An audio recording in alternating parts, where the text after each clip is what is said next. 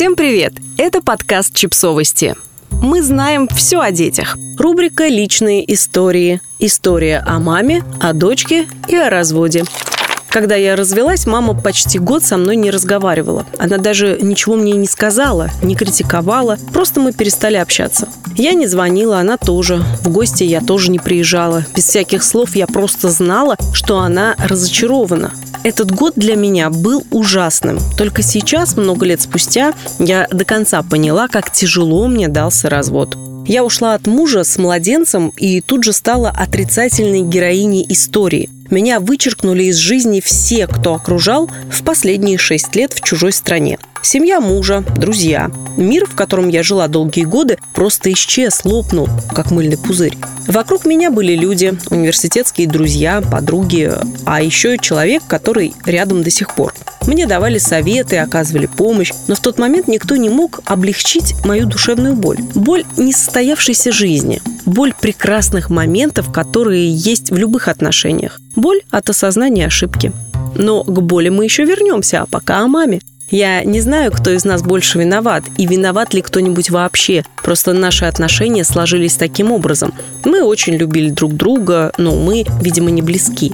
И в самый тяжелый момент моей жизни рядом со мной не было самого родного в мире человека. Я не пускала ее в свою жизнь, а она не очень-то и рвалась. Я не смогла вернуться к своей семье до тех пор, пока не залезала раны. Через год мы начали снова понемногу общаться, а потом брат пригласил нас с дочкой на свадьбу. И все снова встало на свои места. Мы снова вместе смеялись. Бабушка с дедушкой не могли наглядеться на внучку. Мы переписываемся, общаемся, и мы никогда не разговаривали о моем разводе. Не вспоминали о том, как целый год не общались. До этого мы постоянно созванивались по скайпу. Бабушка с внучкой играли, общались. Больше мы к этому никогда не вернулись. Развод – это боль. Острая, тупая, колющая, не проходящая очень долго. После развода мы тоскуем не только и не столько о человеке, человеке, с которым расстаемся. Мы тоскуем о себе, о неисполнившихся мечтах, о целой жизни, которая могла бы быть, но которой уже никогда не будет после развода вам может быть объективно лучше. Ведь если люди не предназначены друг для друга, они лишь делают друг другу больно.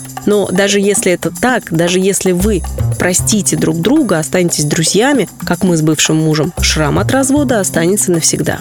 Теперь у вас есть жизнь после жизни, отношения после отношений. Как любое сильное потрясение, развод может открыть вам многое о себе самом, о вашем месте в мире, о ваших отношениях с другими людьми, то, чего вы не знали или не хотели знать. Развод показал мне, что я не могу подпустить к себе никого, даже родную маму. Прошло 10 лет, моя дочь уже подросток. Я вижу, что когда ей больно, она сомневается, стоит ли делиться своей болью. Не скажу ли я, что она сама виновата? Что она не права, что проблема ерундовая, не стоит огорчаться. Трудно открыться, когда тебе больно. Поможет только одно – знать, что тебя обнимут и разрешат горевать без осуждения и без недовольства, зная, что ты ошиблась, зная, что ничего не исправить. Просто обнимут и скажут «выплачь свою боль».